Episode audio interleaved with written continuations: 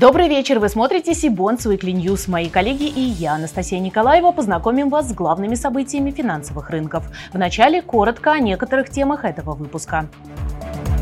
Реформа квалификации инвесторов родится ли в споре истина? Антирекорды американских трежерис станет ли проблема глобальной? ГТЛК готовится в ближайшее время заместить все свои евробонды. Большие интервью Сибонс, сразу несколько премьер. Теперь об этих и других новостях более подробно.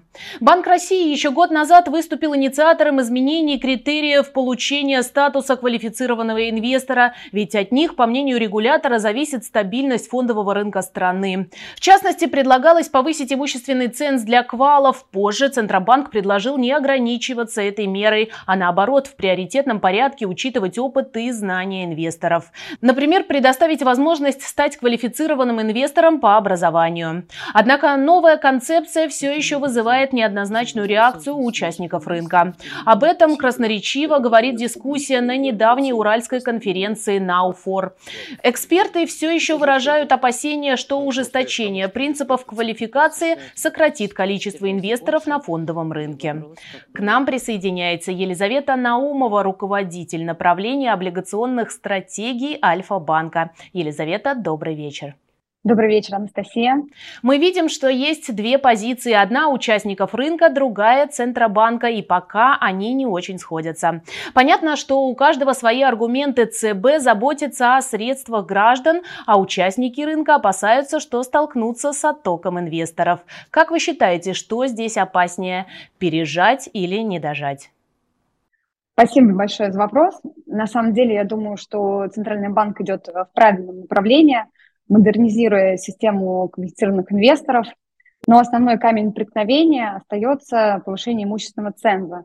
А, год тому назад его планировали повысить с текущих 6 миллионов сразу до 30 миллионов. Теперь планируется повышение в два этапа с 6 до 12 миллионов и далее до 24 миллионов. Но цифра в 12 миллионов даже на первом этапе участникам рынка кажется заградительной, учитывая, что Средний размер э, счета физического лица резидента на брокерском обслуживании без учета пустых счетов э, составляет около 2 миллионов рублей. Это в три раза ниже, чем текущий э, имущественный ценз. И участники рынка поэтому жалуются, что ужесточение ценза снизит и без того низкую ликвидность на рынке. Но, тем не менее, вот тоже если посмотреть статистику Центрального банка, а, есть другой контраргумент, например, что 73% всех активов на рынке сейчас принадлежат а, квал-инвесторам. То есть, а, по сути, увеличение ценза не сильно э, сни... Э, ухудшит ликвидность на рынке. Тем не менее, вот дискуссия об этой реформе идет уже год, и это говорит о том, что Центральный банк действительно опасается негативных последствий а, вероятно, вот этого имущественного ценза, поэтому я думаю, что именно вот конкретно про имущественный ценз а, дискуссия продолжится. А, что касается нововведений, которые не вызывают у участников рынка дискуссии, кажутся целесообразными, не помогут увеличить ликвидность на, рын на, на рынке, это снижение требований по рейтингу для неквалифицированных инвесторов по облигациям с AAA до А+. Рейтинг А+, присваивается надежным заемщикам и рост оборотов по таким бумагам поможет э, избежать чрезмерной реакции в них. Согласно недавнему исследованию Bank of America, государственные облигации США поставили антирекорд за всю 250-летнюю историю страны. С пиковых значений июля 2020 года по конец октября 2022 они подешевели почти на 25%. Кроме того, данные банка свидетельствуют о том, что только за последнюю неделю доходность десятилетних и 30-летних US Treasuries обновила максимумы более чем за 16 лет. Такой рост доходности гособлигаций и одновременное снижение их цен вызывают беспокойство у инвесторов и экономистов не только внутри Соединенных Штатов, но и за их пределами. В частности, некоторые макроаналитики считают, что проблемы американского госдолга могут стать причиной замедления мировой экономики и даже привести к глобальной рецессии. Обсудить эту тему мы решили с главным экономистом эксперт РА Антоном Табахом. Антон уже на связи с нами. Добрый вечер. Добрый вечер, Анастасия. Как вы считаете, насколько действительно серьезна ситуация с американскими трежери с учетом постоянно обновляющихся антирекордов? И, пожалуй, главный вопрос здесь, будет ли этот кризис ретранслирован на мировую экономику? Э, тут надо разделять кризис в американских общественных финансах и э, растущий размер госдолга и неспособность навести порядок с бюджетом, который как бы хроническая системная проблема, и реакция американского рынка госдолга на повышение процентных ставок. Реакция сейчас вполне рыночная. Просто, понимаете, после того, как мы 16 лет жили в условиях сверхнизких процентных ставок, даже когда их повышали в 16 э, начали, начали, повышать 16 года немножко, это все равно были ставки очень низкие, э, и потом их опять загнали в ноль во время пандемии, э, то, естественно, все кажется большим. Для людей, которые начали работать на рынке э, в конце 90-х, э, это все вполне понятно. В первую очередь, огромное падение стоимости, особенно длинных американских облигаций, это эффект базы. Когда ставку подняли с нуля до Э, пяти с хвостом, то, естественно, за этим потянулось все остальное. Соответственно, скорее всего, сейчас будет взята пауза. Поэтому все, что могло транслироваться на мировые рынки именно относительно ставок, уже транслировано. Во-первых, есть сложная геополитическая обстановка, в которой всегда скупают трежерис. Во-вторых, ну, собственно говоря, Фед переваривает, как американская экономика реагирует на такое быстрое повышение ставки. Э, плюс Европа тоже повысила свои ставки. Поэтому, скорее всего, если не будет второй волны инфляции, э, ставки находятся где-то в районе своего пика. А вот насколько быстро они уйдут дальше, это уже зависит от состояния американских общественных финансов, а здесь перспектива не самая лучшая. Спасибо, Антон. А я добавлю, что группа компаний Сибонс расширила линейку объемных индексов американского долгового рынка, и теперь на нашем сайте доступен их расчет по отдельным типам государственных облигаций США. Индексы включают в себя бумаги, которые находятся в обращении. Показатели рассчитываются ежемесячно по данным на последний календарный день каждого месяца. Более подробно с методикой расчета и формирования индексных списков можно ознакомиться на их страницах. Ссылки вы найдете в описании к этому видео. До недавнего времени государственная транспортная лизинговая компания оставалась одной из немногих не урегулировавших вопрос с выплатами российским держателям еврооблигаций. По мнению инвесторов, ситуация с еврооблигациями ГТЛК стала одной из самых сложных на российском рынке. Об этом говорят и многочисленные судебные тяжбы с держателями бумаг. Однако с конца августа в этой истории наметились позитивные сдвиги. Эмитент начал расплачиваться с отечественными инвесторами по части эмиссий дочерних дочерних зарубежных компаний. А на этой неделе Совет директоров ГТЛК рассматривал вопрос о согласовании документации по замещающим облигациям. Заявлено, что параметры выпусков будут аналогичны параметрам евробондов европейских дочек. Эмитент планирует начать размещение замещающих облигаций уже в октябре и рассчитывает на замещение в российском периметре полного объема, а это около 1,6 миллиарда долларов. Всего компаниями ГТЛК было размещено 6 выпусков долларовых еврооблигаций. Обмен будет производиться по принципу бумага на бумагу. То есть условием для участия в замещении будет актуальная выписка из российского депозитария. За комментарием по этой теме мы обратились к члену Совета Ассоциации владельцев облигаций Александру Рыбину. Александр, приветствую вас. Добрый вечер, Анастасия. Можно ли считать, что после выпуска замещающих облигаций конфликт ГТЛК с инвесторами будет окончательно улажен? Или у держателей бумаг все еще остались вопросы? Ну, сложно говорить по поводу конфликта, но вопросы, конечно, остались.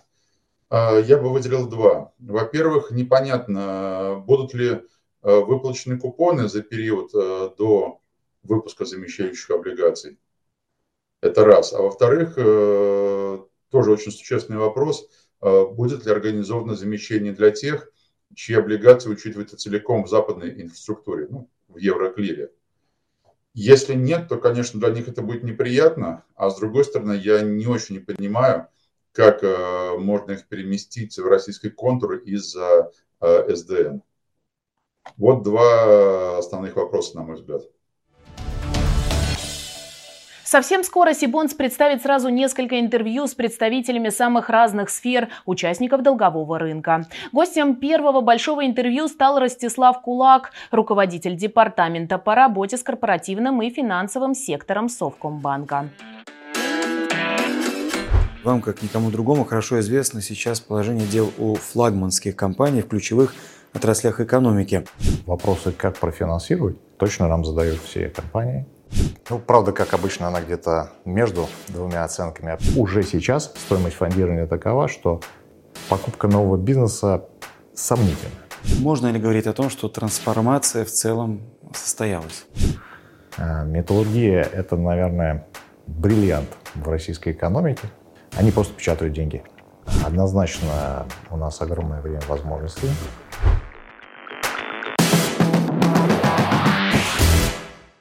Добавлю, что в ближайшее время мы представим еще несколько интервью. Среди гостей такие компании, как «Легенда» и «Интерлизинг». Следите за анонсами. Российские инвестиционные компании начали готовиться к переходу на справедливое налогообложение дивидендных выплат. Об этом РБК рассказали несколько крупных брокеров. Справедливое налогообложение означает, что налог с дивиденда взимается по истечении отчетного периода либо при выводе средств со счета. Ранее подобный механизм был реализован на облигационном рынке, о чем мы подробно рассказывали в выпусках Сибонс Уикли. Теперь этот механизм готовы внедрить и на фондовом рынке. Однако его участники отмечают, что текущая редакция Налогового кодекса Российской Федерации не позволяет при выплате дивидендов применять тот же порядок удержания НДФЛ, как при выплате купонов по облигациям. Для того, чтобы обсуждаемые изменения вступили в силу со следующего года, соответствующий закон о внесении изменений в кодекс должен быть опубликован не позднее 30 ноября. В противном случае эти изменения, скорее всего, вступят в силу уже не ранее 2025 года. При этом глава Комитета Госдумы по финансовому рынку Анатолий Аксаков сообщил РБК, что ему неизвестно о подготовке соответствующей законодательной инициативы.